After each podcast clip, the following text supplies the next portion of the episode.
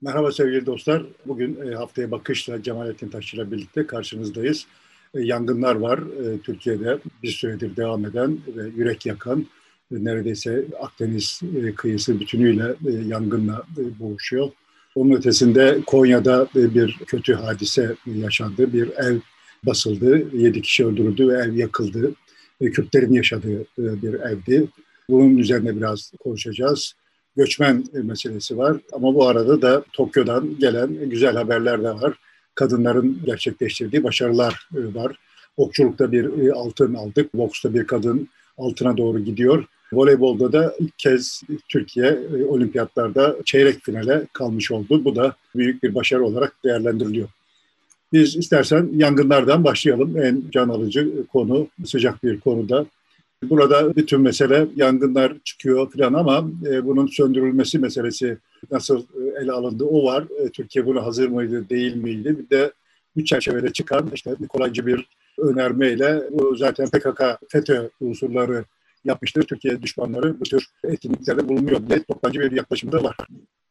Aslında bu yangınlar Türkiye'nin sosyolojisinin röntgenini çekmek için çok uygun bir fırsat sunuyor. Yani işte Türkiye'de kafalar nasıl çalışıyor hakkında bize çok ipucu veriyor. Bu kadar çok yangın aynı anda çıkmaz, çıkamaz. Mutlaka demek ki bir tezgah var arkasında işte bir yakan var diyenler sahne aldılar söz temsili. Ama hani bunu söyleyenler genel olarak mesela işte zaten bu milletin hafızasını isyan ile malüldür, bu millet hafızasızdır falan falan diyenler aynı zamanda ve fakat kendilerinin de hafızası yok. Çünkü geçen sene de bu mevsimlerde bu kadar çok yangın arka arkaya çıkmış idi. Ve genel olarak da çıkıyor. Yani. Ayrıca son da 5 yılda son 5 yılda bu bölgede e, yangınların e, çıktığını görüyoruz ve giderek artan bir oranda yangın çıkıyor. Çıkan yangın sayısında çok ciddi bir artış yok da yangınların yakıcılığı arttı. Çünkü yangınları söndüremiyoruz. Yani anlaşılan o ki bizim haberimiz olmadan çıkıyordu olan yangınlar vardı ve fakat işte bu sefer hemen hemen her yangın haberimiz oluyor. Çünkü söndürülemiyor gibi görünüyor. Yani istatistiklere baktığımız zaman yangın sayısında ciddi bir artış görülmüyor.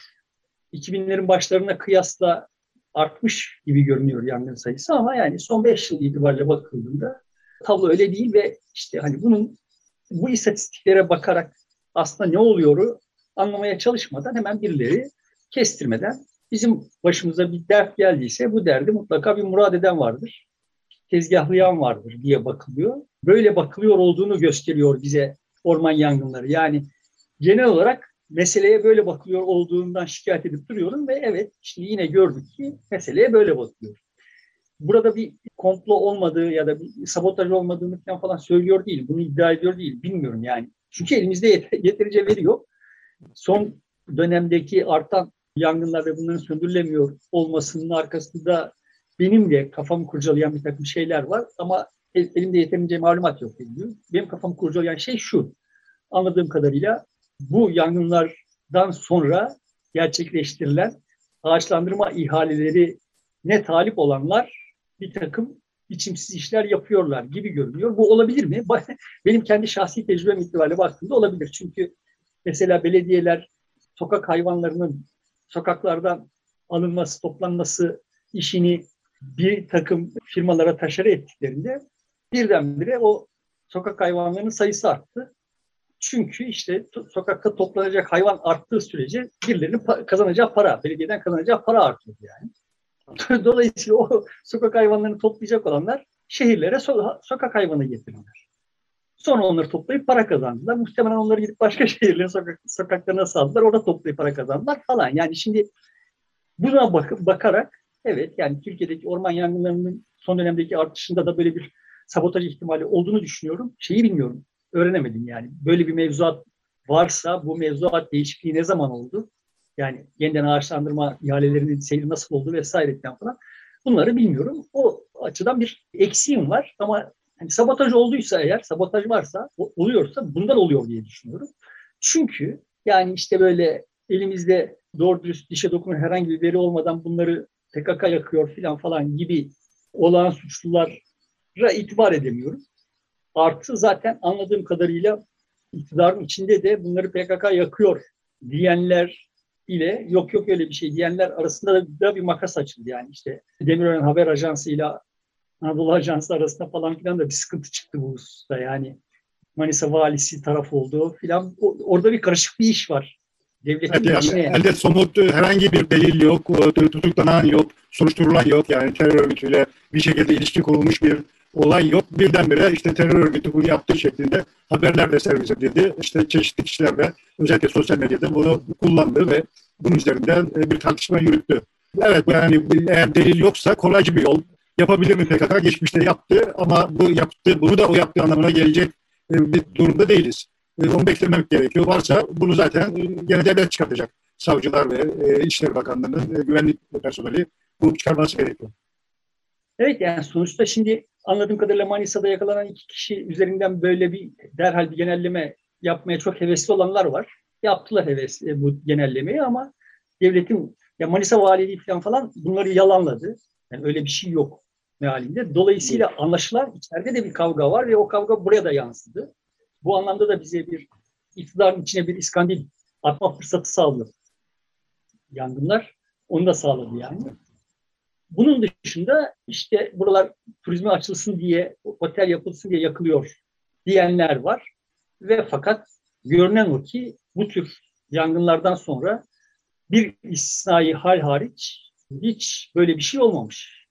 Yani orman alanı iken yanmış olan yerler yangından sonra imara açılmamış. Otel izni verilmemiş. Bir tek istisnai bir durum var. O da anlaşıldığı kadarıyla yangından önce zaten o izin verilmiş olduğu için yangından sonra otel yapımına izin verilmiş gibi bir durum var. Benim de şimdi kendi hesabıma hatırladığım yangınlar var İzmir, Balçova'da ve Foça'da. Benim hatırladığım kadarıyla yani bir 30 yıldır, 30 yıl, 20 yıl kadar önce o gerçekleşmiş yangınlardan söz ediyorum. Ve orada evet imar açılmadı. Yani dolayısıyla çok gerçekçi görünmüyor o tahminde. Ama işte o da bize neyi gösteriyor? Toplumun önemli bir kesimi devlet ya da iktidarın her yere beton dökmeye çok hevesli olduğu ve işte e, beton dökmesine mani olunan bir mevzuat varsa o mevzuatı aşmak için her şeyi yapabileceğine inanıyor. Bu inanç çok yaygın. Önemli olan da o zaten. Toplumun önemli bir kesimi buna inanıyor ve böyle düşünüyor otomatik olarak. Muhakkak ki birisi otel için ya da işte bir golf sahası için burayı yapmıştır diye. E çünkü orman içerisinde kurulmuş otel de var çok sayıda. Ya da bir koyun çevresine kurul, e, o koyu kapatacak şekilde konumlanmış oteller de olduğu için insanlar doğal olarak ilk başta böyle düşünüyorlar. Ha benim anladığım kadarıyla, ben de bunları bildiğimden değil, bilenlerden öğrendiğim kadarıyla tablo şöyle bir şey. Yani orman için otel e, yapmak Türkiye'nin mevzuatına göre uygun yerlere uygun şeyleri verirsen gerçekleştirebileceğin bir şey. Ama yanmış ormanın yerine bir şey yapmak anayasayı delmeni gerektiriyor. Yani orman içine bir şey yapacak, yapmaya niyetli olanlar orman yakmaz gibi bir sonuç çıkıyor yani. Çünkü yandığı zaman yapamayacak yani. Ormanın içine yapabilecek olduğunu ormanın yerine yapamayacak olduğu için bu teori çok uygun görünmüyor. Pratikte de böyle olmadığı görünüyor ama birçok kişinin aklına kestirmeden hemen bu geliyor. Ve benim beni asıl ilgilendiriyor olan şey şu yani. Sonuçta mesela bunları söyleyenleri bu olayın böyle olma, olmasının zor olduğuna ikna edemiyorsun. Herkesin ezberleri var ve bu ezberler her şartta her türlü çürütmeye dayanıyorlar yani. İşte PKK diyenlerin ki orada iki tane misal hemen ispatlanıyor. İşte turizmi açacaklar, otel yapacaklar diyenlerin ki bir tane misalle ispatlanıyor vesaire. Sonuçta herkesin yaslandığı temel şey ama şu yani. Bu kadar çok sayıda yangının aynı anda olması mümkün değil. Bu tesadüf olamaz. Herkeste bu var ve ben diyorum ki olur. Oluyordu, zaten oluyordu ve mevcut şartlarda insanla ormanın bu kadar çok kontanlı olduğu durumlarda da yangınların artması anlaşılır bir şey. Ama bir de şöyle bir durum da var. Olan yangınlar yangın bittikten, söndürüldükten sonra niçin çıktı? Bu neden oldu ve hangi yol ve yöntemle söndürüldüğü şeklinde bir gerçekçi değerlendirmeler kamuoyuna yansımadığı için insanlar e, her çıkan yangını dediğin gibi e, çıkarcılar bunu yapıyor. Ormandan yararlanacak, otel yapacak olanlar ya da orayı iskan açacak olanlar ya da terör örgütü yaptığı gibi değerlendirmelere hemen kolayca kaşı veriyorlar. Şimdi senin söylediğin şey son derece haklı. Herhangi bir bilgi sağlanmıyor. Malumat sağlanmıyor kamuoyuna. Dolayısıyla kamuoyu elindeki datayla, yetersiz datayla çok rahat genellemeler yapıyor. Buna zaten teşne bir toplum idik. Ve bu şartlar altında evet yani orman yangını gibi bu, bu yangında yayılıyor toplumun içinde. Bu anlaşılır. Sana ilave olarak şunu da söyleyeyim. Şimdi normal bir ülke olsaydık bu ülkede işte televizyonlarda bu iddialar uzmanlar tarafından tartışılıyor olurdu ve biz böyle teker teker oradan bir laf, o buradan bir laf işte bu yangınlarda uçak kullanılamaz, yok helikopterler daha iyidir, yok hayır helikopterlerin şöyle riskleri var, uçak kullanılmalı, yok işte zaten bunların ikisi de olmaz, karadan müdahale edilmeli falan falanları iddia edenleri bir masanın etrafında görsek o zaman kafamız netleşecek yani. Ama şimdi buradan bir laf işitiyoruz. O lafın akseden bir lafı da buradan işitiyoruz ve bunlar birbirleriyle konuşamadıkları için bizim önümüzde biz hangisinin doğru olduğunu değerlendirebilecek kadar da ormancılık bilmediğimiz için, orman yangıcılığı bilmediğimiz için her şeye inanabilir duruma geliyoruz. Şimdi ben hani bunları konuşacağız falan filan diye orman mühendisleri odasının sayfasına girdim ve yani gördüm ki bu orman mühendisleri pek iktidar yanlısı. Ve işte bize kafadan şeyden giriyor yani bu sabotajdır, terör örgütünün sabotajıdır diye giriyor mevzuya açıklamaya ve arkasından da işte çok kahramanca mücadele ediyoruz, çok yeterli ekipmanımız var demeye getiriyor. Şu kadar helikopter, bu kadar uçak vesaire falan falan. Ve işte orada ciğerleri yanarak bu işe müdahale eden personelimizin işte filan kahramanlığına ya ben kahramanlık istemiyorum. Ben sönmüş orman istiyorum. Yani şu Türkiye'yi kimsenin kahramanlığına ihtiyaç duyulmayacak hale getirelim istiyorum yani. Kahramanlık yapmadan ormanları söndürmüyor muyuz kardeşimiz yani? Şimdi e, sabotaj var ise diyelim ki PKK yaptı bilerek nerede, nasıl yaktı, hangi yöntemle yaktı, benzin mi kullandı, başka bir yol mu buldu? Bunların da e, kamuoyuyla söylenmesi gerekiyor. Bir takım izler vardır o işte. E, onların kanıtlanması lazım. Hiçbir, bunlar da benzer hiçbir delil yok ortada. Ormanın nasıl yandığına dair herhangi bir değerlendirme yok ama şu yaktı bu yaktı şeklinde hükümler var. Hayır zaten ben hani oraları geçtim yani benim açımdan dediğim gibi sonuçta yani o kamu sırası diye bir şey var.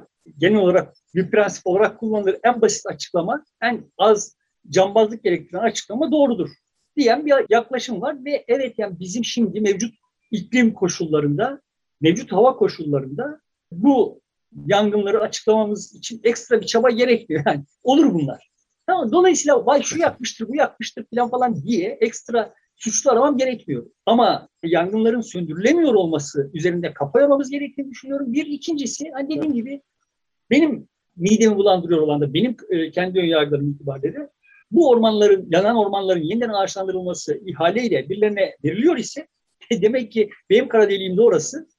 Bu ihaleyi alanların yakıyor olup olamayacağını araştırılması gerekiyor. Yani. Ve araştırılamaz. Yani mevcut şartlarda bunu araştıramayız. Ama benim elime imkan geçtiği zaman yapacağım iş budur yani.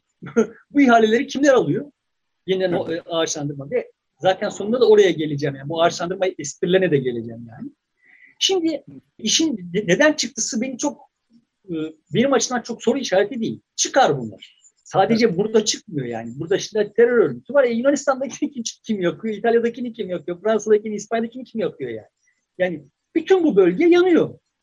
Çünkü evet yani işte şimdi kötü bir sıcak dalgası yaşadık. Hava kurudu. İşte havayı kurutacak rüzgarlar hakim bir, bir haftadır falan. Zaten çıra gibi oldu ormanlar ve küçük bir ihmal ormanın yanması ve bu yangının yayılmasını sağlayabilir.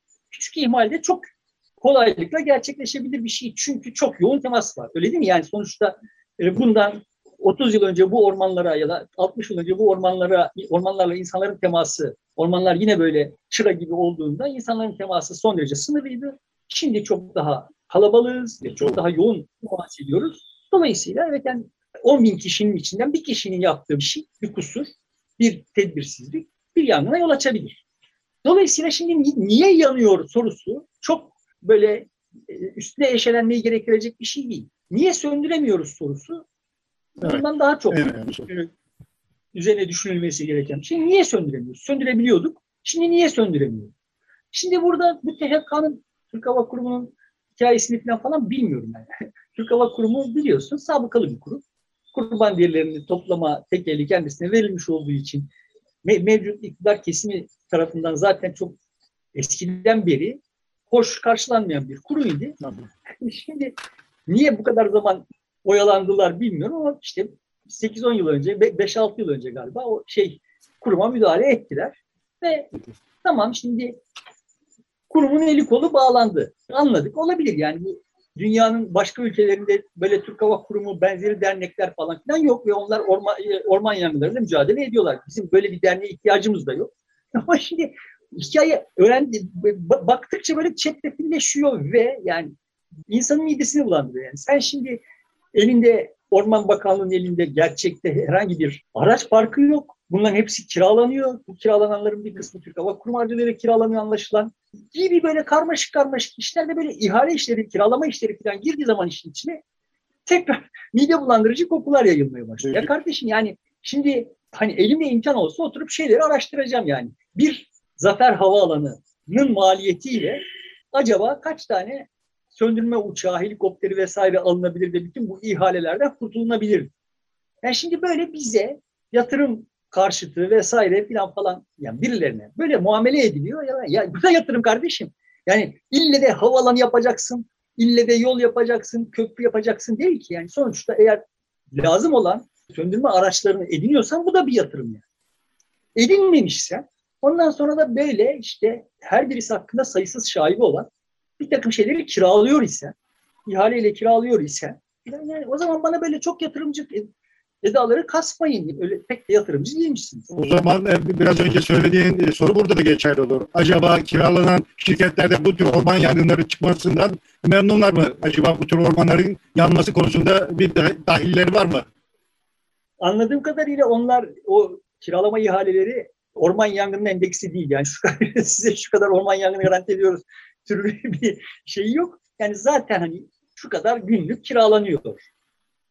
Ama kullan, onun ötesinde kullanılan saat başına da ayrıca para ödeniyor galiba. Bilmiyorum yani. O, işte o teferruatları bilmiyorum ama hani bunları bunları konuşabilecek. Şimdi böyle televizyonlarda bunlar konuşulabiliyor olsa bu sorular bu işleri bilenlere sorulacak. Şimdi benim derdim şu. Bunların hiçbirisini bilmiyoruz. Tamam Bilemeyiz de yani ben ben bunları niye bileyim ayrıca? Değil mi? Yani herhangi bir Türkiye Cumhuriyeti vatandaşı bunları niye bilsin? Ama şimdi laf son, o mevzu sonunda dönüyor dolaşıyor. Ortalama Türkiye Cumhuriyeti vatandaşının sorumluluğuna bindiriliyor. Hem iktidar tarafından hem muhalifler tarafından hem okumuş çocuklar tarafından. Yani ben bu okumuş çocuklar kafadan hemen yangının için çıktı. Nasıl söndürülür biliyorlar ve ben bilemiyorum yani. Hakikaten nasıl söndürülür? Şimdi oturdum ciddi ciddi bakındım yani işte kaç tane helikopter kullanılıyor, kaç tane uçak kullanılıyor, Fransa'da nasıl kullanılıyor, Gürcistan'da nasıl kullanılıyor. Ya ben bunları yapmak zorunda mıyım? Yani sıradan bir Türkiye Cumhuriyeti vatandaşı olarak bunları yapmak zorunda mıyım? Değilim.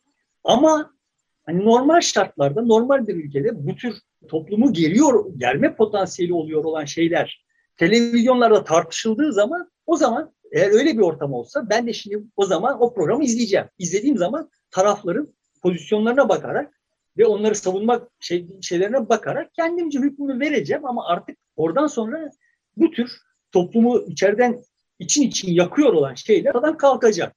Şimdi bu imkanlardan mahrumuz ve ondan sonra yine toplum suçlanıyor. Ya kardeşim gazeteci gazeteciliğini yapmıyor. Yani televizyon kanalı var, bu kadar gazete var. Bunlar üstlerine düşeni yapmıyorlar.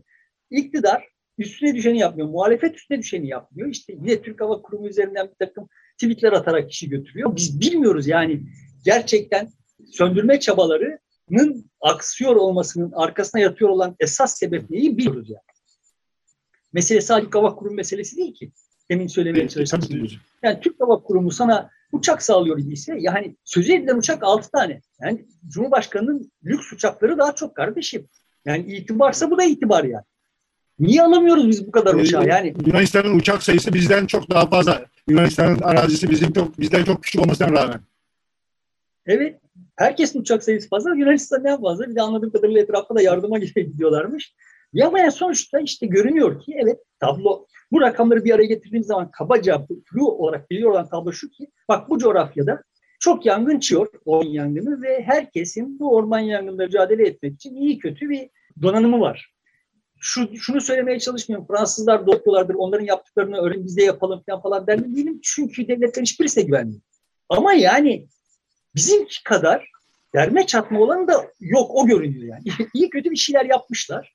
Ve sonuçta bu ormanlar nasıl söndürülür konusunda dünyada birikmiş olan tecrübelerin üzerine bir şey koymamız gerekiyorsa, bizim ormanlarımız çok yanıyorsa bizim kafa yormamız gerekiyor bu işe. Ekstra bir takım şeyler geliştirmemiz lazım. Ben şimdi mesela şunu bilmiyorum. Ee, bir yangın çıktı. Yangından ilk sorumlu olan kurum hangisidir? O kurum ne yapar? e, kendi gücü yetmediğinde hangi kurumları ve kimleri e, göreve davet eder? Katman katman hangileri gelir?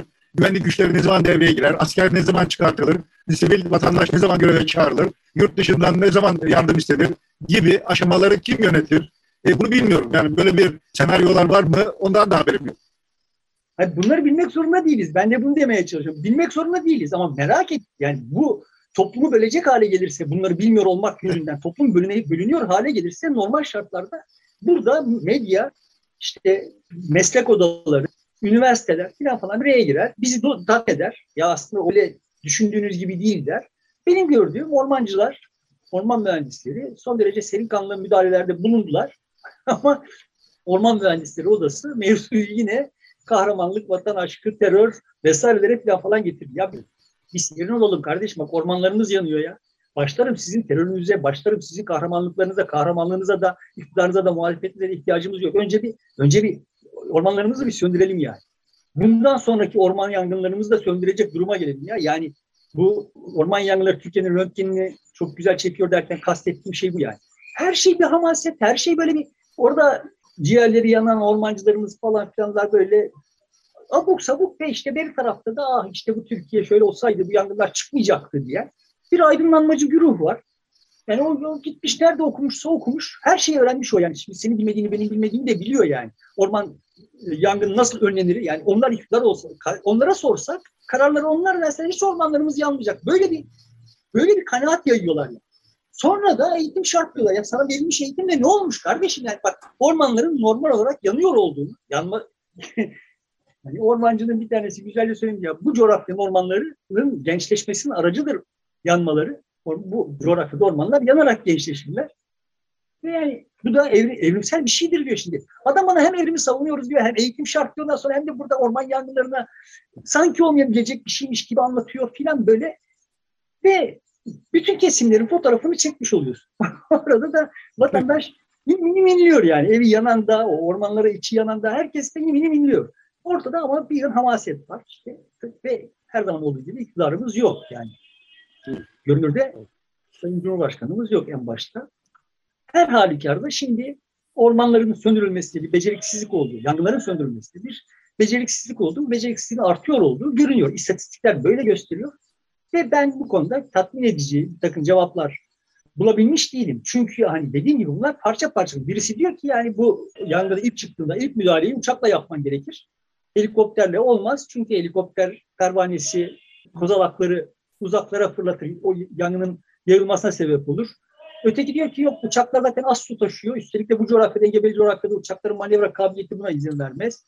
Beriki diyor ki yok bizim uçaklarımızın manevra kabiliyeti yüksekti ama işte bu Rusya'dan kiralanan uçakların manevra kabiliyeti düşük o yüzden olur. Filan falan işte bunları bir o aynı ortamda görmeyince benim bilgim bunların arasından bir seçim yapmaya yetmez. Ama görünüyor ki bir şey oldu. Biz orman yangınlarına ilk müdahale konusunda yani karadan müdahaleye gelene kadar ki o ilk yangının ani ve hızlı büyümesinin müdahale konusunda ciddi bir sıkıntıyla karşı karşıyayız bir süredir. Ne oldu da bu oldu? Şeyini öğrenmemiz gerekiyor. Yani. Şimdi bunun arkasından da şey geliyor. Yani işte burayı turizme açacaklardı aç, açtırmadık filan falan. Ne, ne yapacağız? Ağaçlandıracağız. Böyle birdenbire bir başka hamaset. Muslera yediği gol başına bir fidan, ötekisi gör, gördüğü kart başına bir fidan bağışlayacak falan filan işte böyle tema vakfı da bu toplara böyle bodoslama giriyor. Yani şimdi bu orman dediği şey ağaçtan ibaret bir şey değil. Orman bir ekosistem. Orada sayısız canlı karşılıklı etkileşim içinde yaşıyorlar ve orman yalnız ama bunların tamamı yok oluyor. Böyle işte oraya ağaç dikeceğim, fidan dikeceğim, kendimi tatmin edeceğim. Böyle, bir dünya yok yani.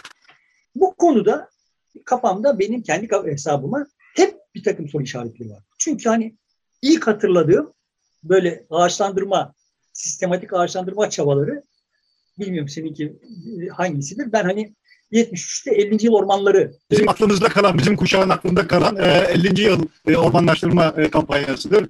Orada oldu. Gerçi biz köyde olduğumuz için işte okulun bahçesine şuraya buraya ağaçlandırma işinde hep seferber oluyor ama o yerel düzeyde olan bir şeydi. Ülke genelinde Cumhuriyet'in 50. yılıyla başladı ormanlaştırma kampanyası.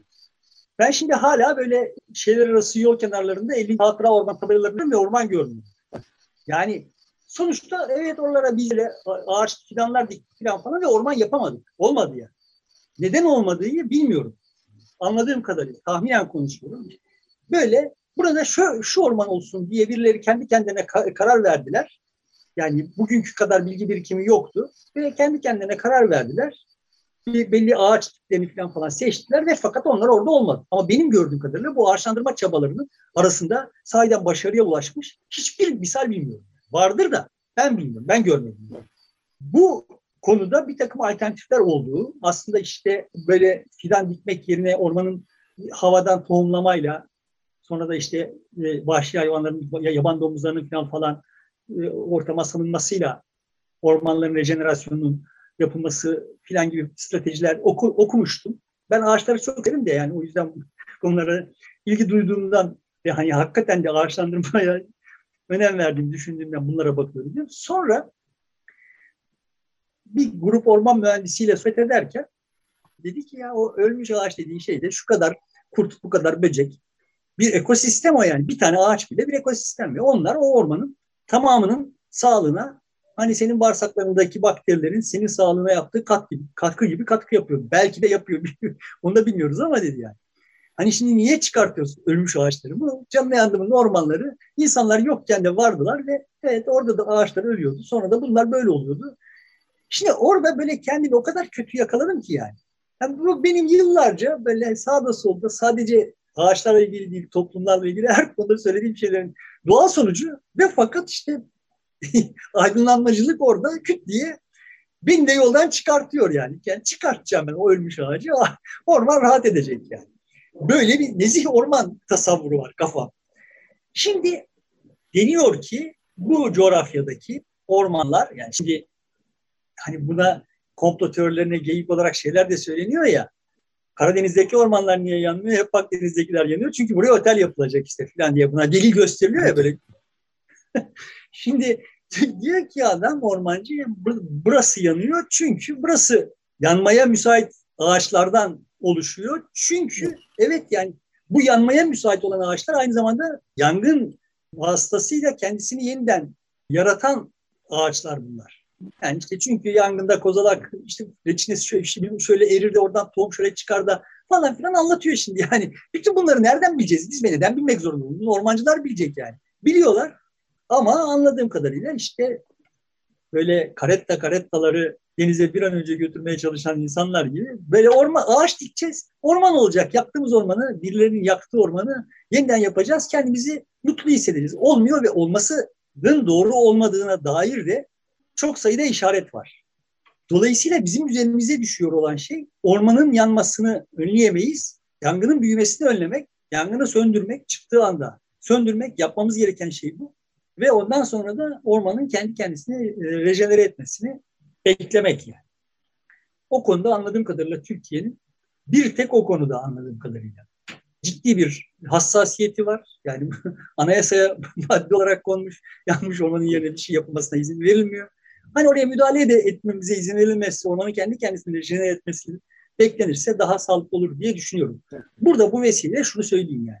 Böyle vatandaşa işte herkese ne kadar hassas ve ne kadar bilgi olduklarını anlatıp durup işte sonra böyle fidan dikmeye çalışanlar aslında işte hani e, güzel bir Sezin Özey duvarda güzel bir analiz yapmış işte bu yangınlarla ilgili. Sonra en sonunda diyor ki işte bu ama yeniden ağaçlandırma konusunda filan falan doğru bir tek lafı da yeşiller etti. Ya bak yani sonuçta yeşil iseniz eğer tabiata saygı duyacaksınız. Tabiatın kuralı da yani ormanlar sizden yaşlı. Ormanı yapamazsınız. Yani nasıl söyleyeyim yani ekosistemin aklından daha akıllı olduğunu vehmetmek demek bu ya. ya bir serin olun ya. Ekosistemin aklı sizin aklınızda eremeyeceği kadar bir şeyler yapıyor yani. Orada bilmem kaç milyon yıl içinde hangi ağaçlar seçilmişse doğal seleksiyonla ve işte orada nasıl bir hayatiyet çemberi izliyor ise olağanüstü bir bilgi var orada yani evrimin ürettiği bir bilgi var. Sen şimdi buradan böyle iki tane üniversite diploması alacaksın sonra kendine yeşil diyeceksin. Küt diye kendini ekosistemden daha akıllı varsayacaksın. Bu küstahlıklar falan çok fazla oluyor artık. O anlamda böyle hakikaten Türkiye'nin röntgeni gibi bu orman yangınları böyle bütün kesimlerin ne, neliğini ortaya çıkardı bir kere daha diye bakıyorum. Konya meselesine bağlaman için şunu da söyleyeyim. Evet. Sonuçta bu böyle çok hassas, aman Türkiye'nin ormanları yanıyor vesaire falan filan gibi böyle sonra da bunu e, açıktan veya örtülü olarak işte bak terör örgütü marifeti falan falan deyip de böyle hikayeler anlatanlar devlet periyodik olarak Güneydoğu'da Türkiye'nin ormanlarını terörle mücadele kapsamında yakıp üstelikle müdahale etmezken de seslerini çıkarmadı. Tamam yani bunlar oldu. Türkiye'de çok yakın tarihlerde de oldu yani. Ve bunlara kimse sesini çıkarmadı. Şimdi böyle birdenbire ormanların ne kadar kıymetli olduğu, memleketin ciğeri olduğu filan falan hikayeleriyle bize başkalarına akıl vermeye, vicdan satmaya falan başladıkları zaman bir de oralarda tüylerim diken diken oluyor. Buradan istersen Konya mevzuna bağlayalım. Şimdi Konya'da gerçekten öyle bir e, hadise yaşandı. Meram e, ilçesinde yaşayan, uzun süredir orada olan bir Karslı e, Kürt aile daha önce de saldırıya uğramış e, Mayıs ayında e, yanlış hatırlamıyorsam darp edilmişler gene aynı kişiler. E, onların şikayeti üzerine darp edenler e, bir kısmı hapse e, girmiş e, ama erken tahliye olmuşlar. Onların işte gerçekleştirdiği söyleniyor. Bir ev önce orada yaşayan yedi kişi öldürülüyor sonra da ev yakılıyor. Bu bir e, Kürt, Türk çatışmasını provoke etmek için gerçekleştirildi diyenler de var. Yok bu bir e, işte komşu husumet çatışmasının ürünüdür şeklinde bakanlar da var. Yani tabii sonuçta bilmiyoruz. Yani burada basit bir husumet yüzünden olmuş olabilir ama basit bir husumet yüzünden olduysa bile bunun son tahlilde yansımaları orada kalmayacaktır. Bunu yapanlar bunu bilir ya da bilmez onu bilemem. Yani şimdi orman yangını gibi yani sonuçta hikaye. İklim müsait, şartlar müsait, bir kıvılcım hiç olmayacak. Sen şurada bir tane e, sigara yakmak için bir kibrit çakarsın o gider bütün ormanı yakar. Yani şimdi tablo böyle bir şey. Türkiye'nin bu Kürtlük meselesi vesairesi falan sosyal gerginlikleri üstüne işte mülteciler, üstüne ekonomik problemler vesaireler falan falan birince bu kadar kırılgan, bu kadar yanmaya müsait bir hale geldi. Çıra gibi yani. Dolayısıyla ortada basit bir husumet meselesi var idiyse bile bunun olmayacak yerlere sıçraması, olmayacak sonuçlara yol açması tuhaf olmaz. Dolayısıyla bir defa daha aynı noktaya geliyoruz. Şimdi bir, toplumun bu durumdan çıkarılması gerekiyor. Sorumlu bir iktidarın ve işte sorumlu bir siyasetin toplumun bu durumdan çıkarılması gerektiğini çoktan idrak etmiş olması gerekiyordu. Aksine toplumu bu hale getirmeyi, bu halde tutmayı marifet bilen bir heyet tarafından yönetiliyoruz. Artı toplumu bu halden çıkarmanın çıkarmak orta vadeli bir program. Kısa vadede bu olayın veya benzeri olayların böyle başka yerlere sıçramasına mani olacak bir serinlik sergilenmesi gerekiyor. Onu da görmüyoruz. Yani atıyorum şimdi yargı mensuplarının vesaireden falan daha sorumlu davranması, emniyet mensuplarının daha sorumlu davranması, orada o husumeti e, bu duruma gelmesine mani olması filan gerekiyor. Tekrar bir şey değil yani. Senin anlattığın gibi olay daha önce zaten bir baş vermiş bir yerde. Şimdi buna karşı daha hassas olması gerekiyordu.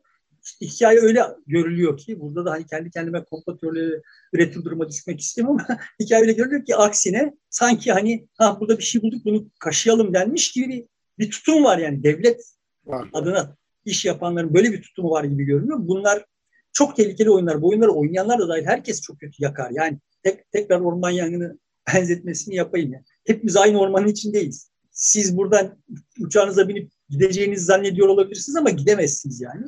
Bu ormanda hepimiz birden yanarız. Bu oyun oynayanların yani ne diyeyim sonuçta nereye varacaksa varacakmışlar ama hani benim çok uzun süredir kaygılı olduğum ifade ederken söylediğim şeyler aslında üç aşağı bir yukarı bunlardı. Yani yavaş yavaş toplumun kıvama geliyor, kurutuluyor olduğunu, kuruyor olduğunu çok çok şey Burada enteresan olan ve toplumun başka kesiminde çok senin kanlı davranmadığını görüyoruz ama enteresan olan hasta olduğunu söyleyen uzun süredir tweetlerinde de pek bir özen görmediğimiz Sedat Peker bu orman yangınlarını teröristler çıkarttığı şeyine karşı tedbir aldı yani.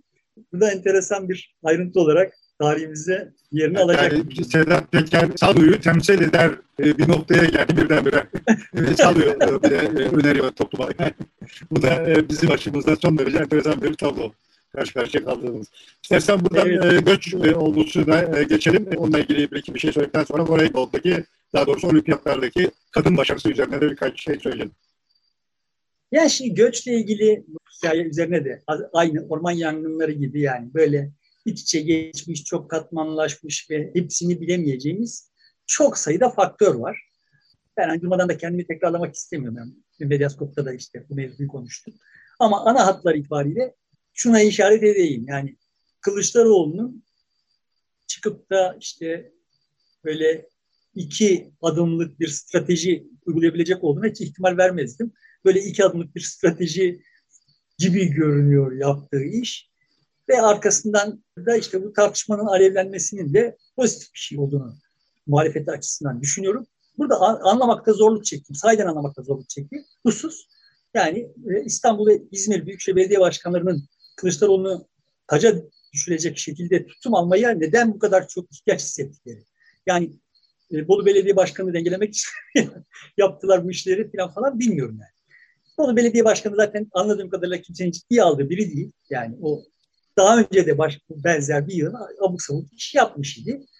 Bir temsil kabiliyeti olan bir, e, birisi değil. Birilerinin gazını alıyor diye vesaire. Böyle bakıldığında bana şey çok tuhaf görünüyor ama işte dün Bahçeli de çıkıp yani hiç Bahçeli üslubu olmayan içeriği, Bahçeli içeriğidir değildir onu konuşun. Hani böyle hamaset, sözleri, deyimler, börkler vesaireler filan falan böyle kurtlar mutlar falan filan olmadan böyle serin serin yani tabii ki işte bayramda gidebiliyorlarsa gelmemeleri gerekiyor filan. Onlar bize emanettir ama geçici emanettir ha filan diyen böyle bir takım laflar etmiş olması da bir e, anlam taşıyor.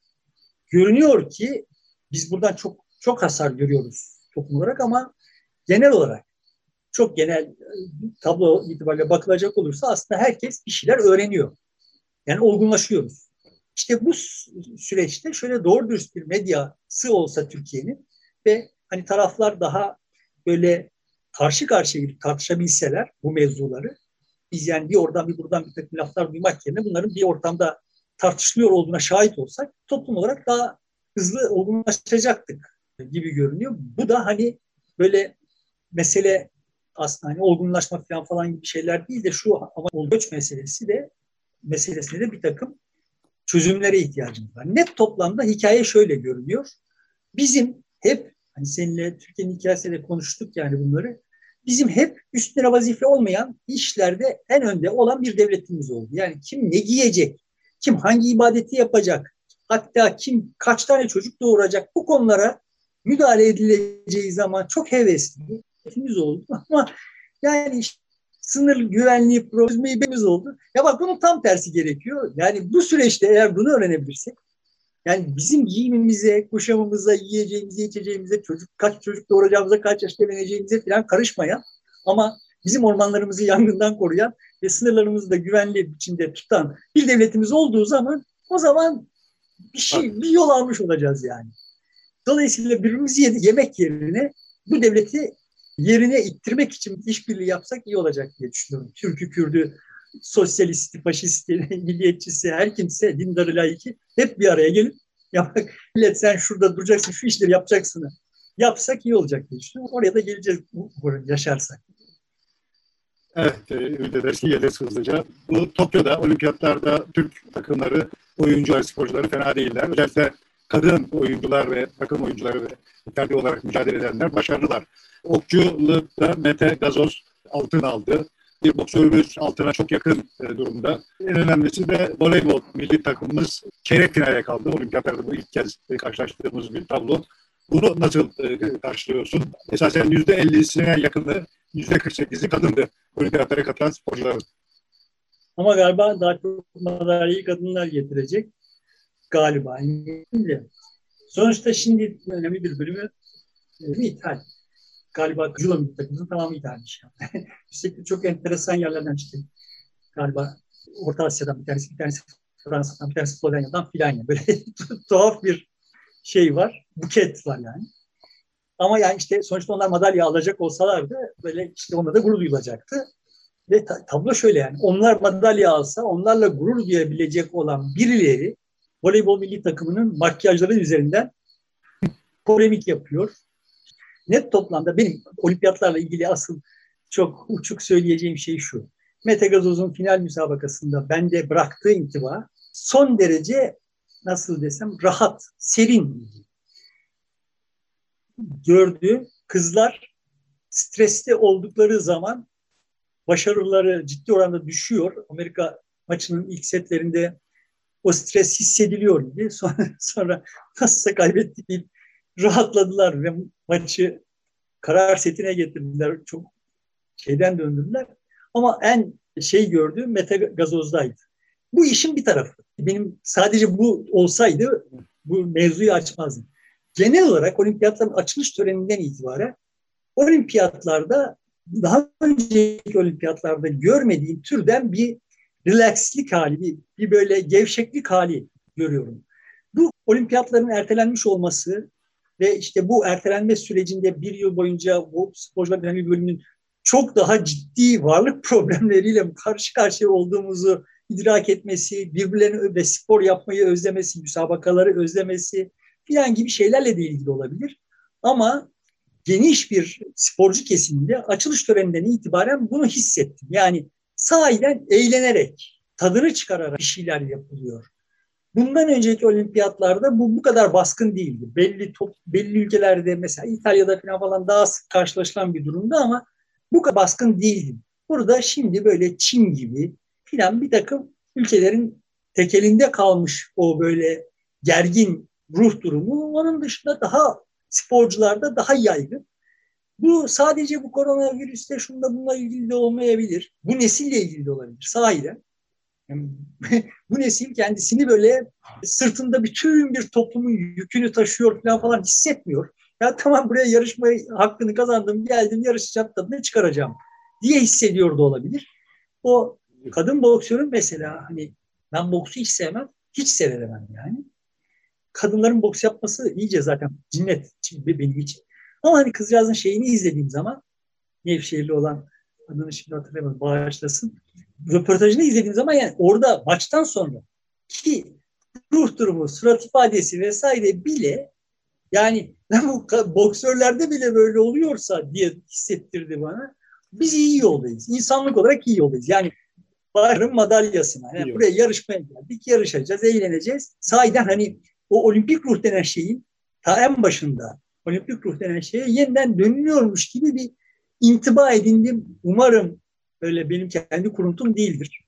o da olabilir. Hakikaten öyle bir şey çok özlediğim için ben onu vehmediyor olabilirim ama bende kalan intiba yani bu olimpiyatlar bundan önce benim izlediğim olimpiyatlara kıyasla daha relax bir, bir olimpiyat ve bu hoş bir şey yani. Sporcular daha hoş, yarışlar daha hoş.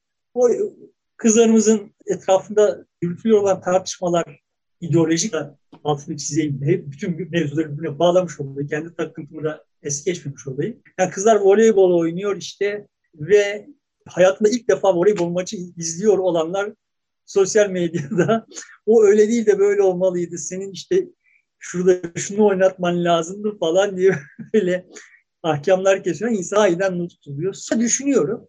Yani şimdi onları yazanlar önemli bir bölümü diyelim ki işte 20-22 yaşta çocuklar ve ne kadar zırvalıyor olduklarını bunları yapa yapa öğrenecekler. Ama şimdi bu sosyal medyanın medyadan bir farkı varsa bu olması gerekiyor. Biz şimdi sosyal medyadakileri medyadakini ki kadar ciddi alır duruma geldik. Böyle abuk bir durum ortaya çıktı. Ki yani sosyal medyada yaşlar 18 yaşında, 19 yaşında çocuklar kendilerini voleybol allamesi zannedecekler. Olmadıklarını öğrenecek. Yani oyunun kuralı bu. Evet. İstersen burada bitirelim. Çünkü evet. sistem bize izin vermiyor. Burada sonlandıralım. Cihazlar da çok ısındı. Sıcak çok fazla olduğu için. Sevgili dostlar bu haftaki programı burada bu şekilde bitiriyoruz. Biraz olağan dışı bir şekilde bitirdik. Artık kusura bakmayın. Sanıyorum haftaya daha e, rahat imkanların olduğu bir ortamda yayın yapacağız.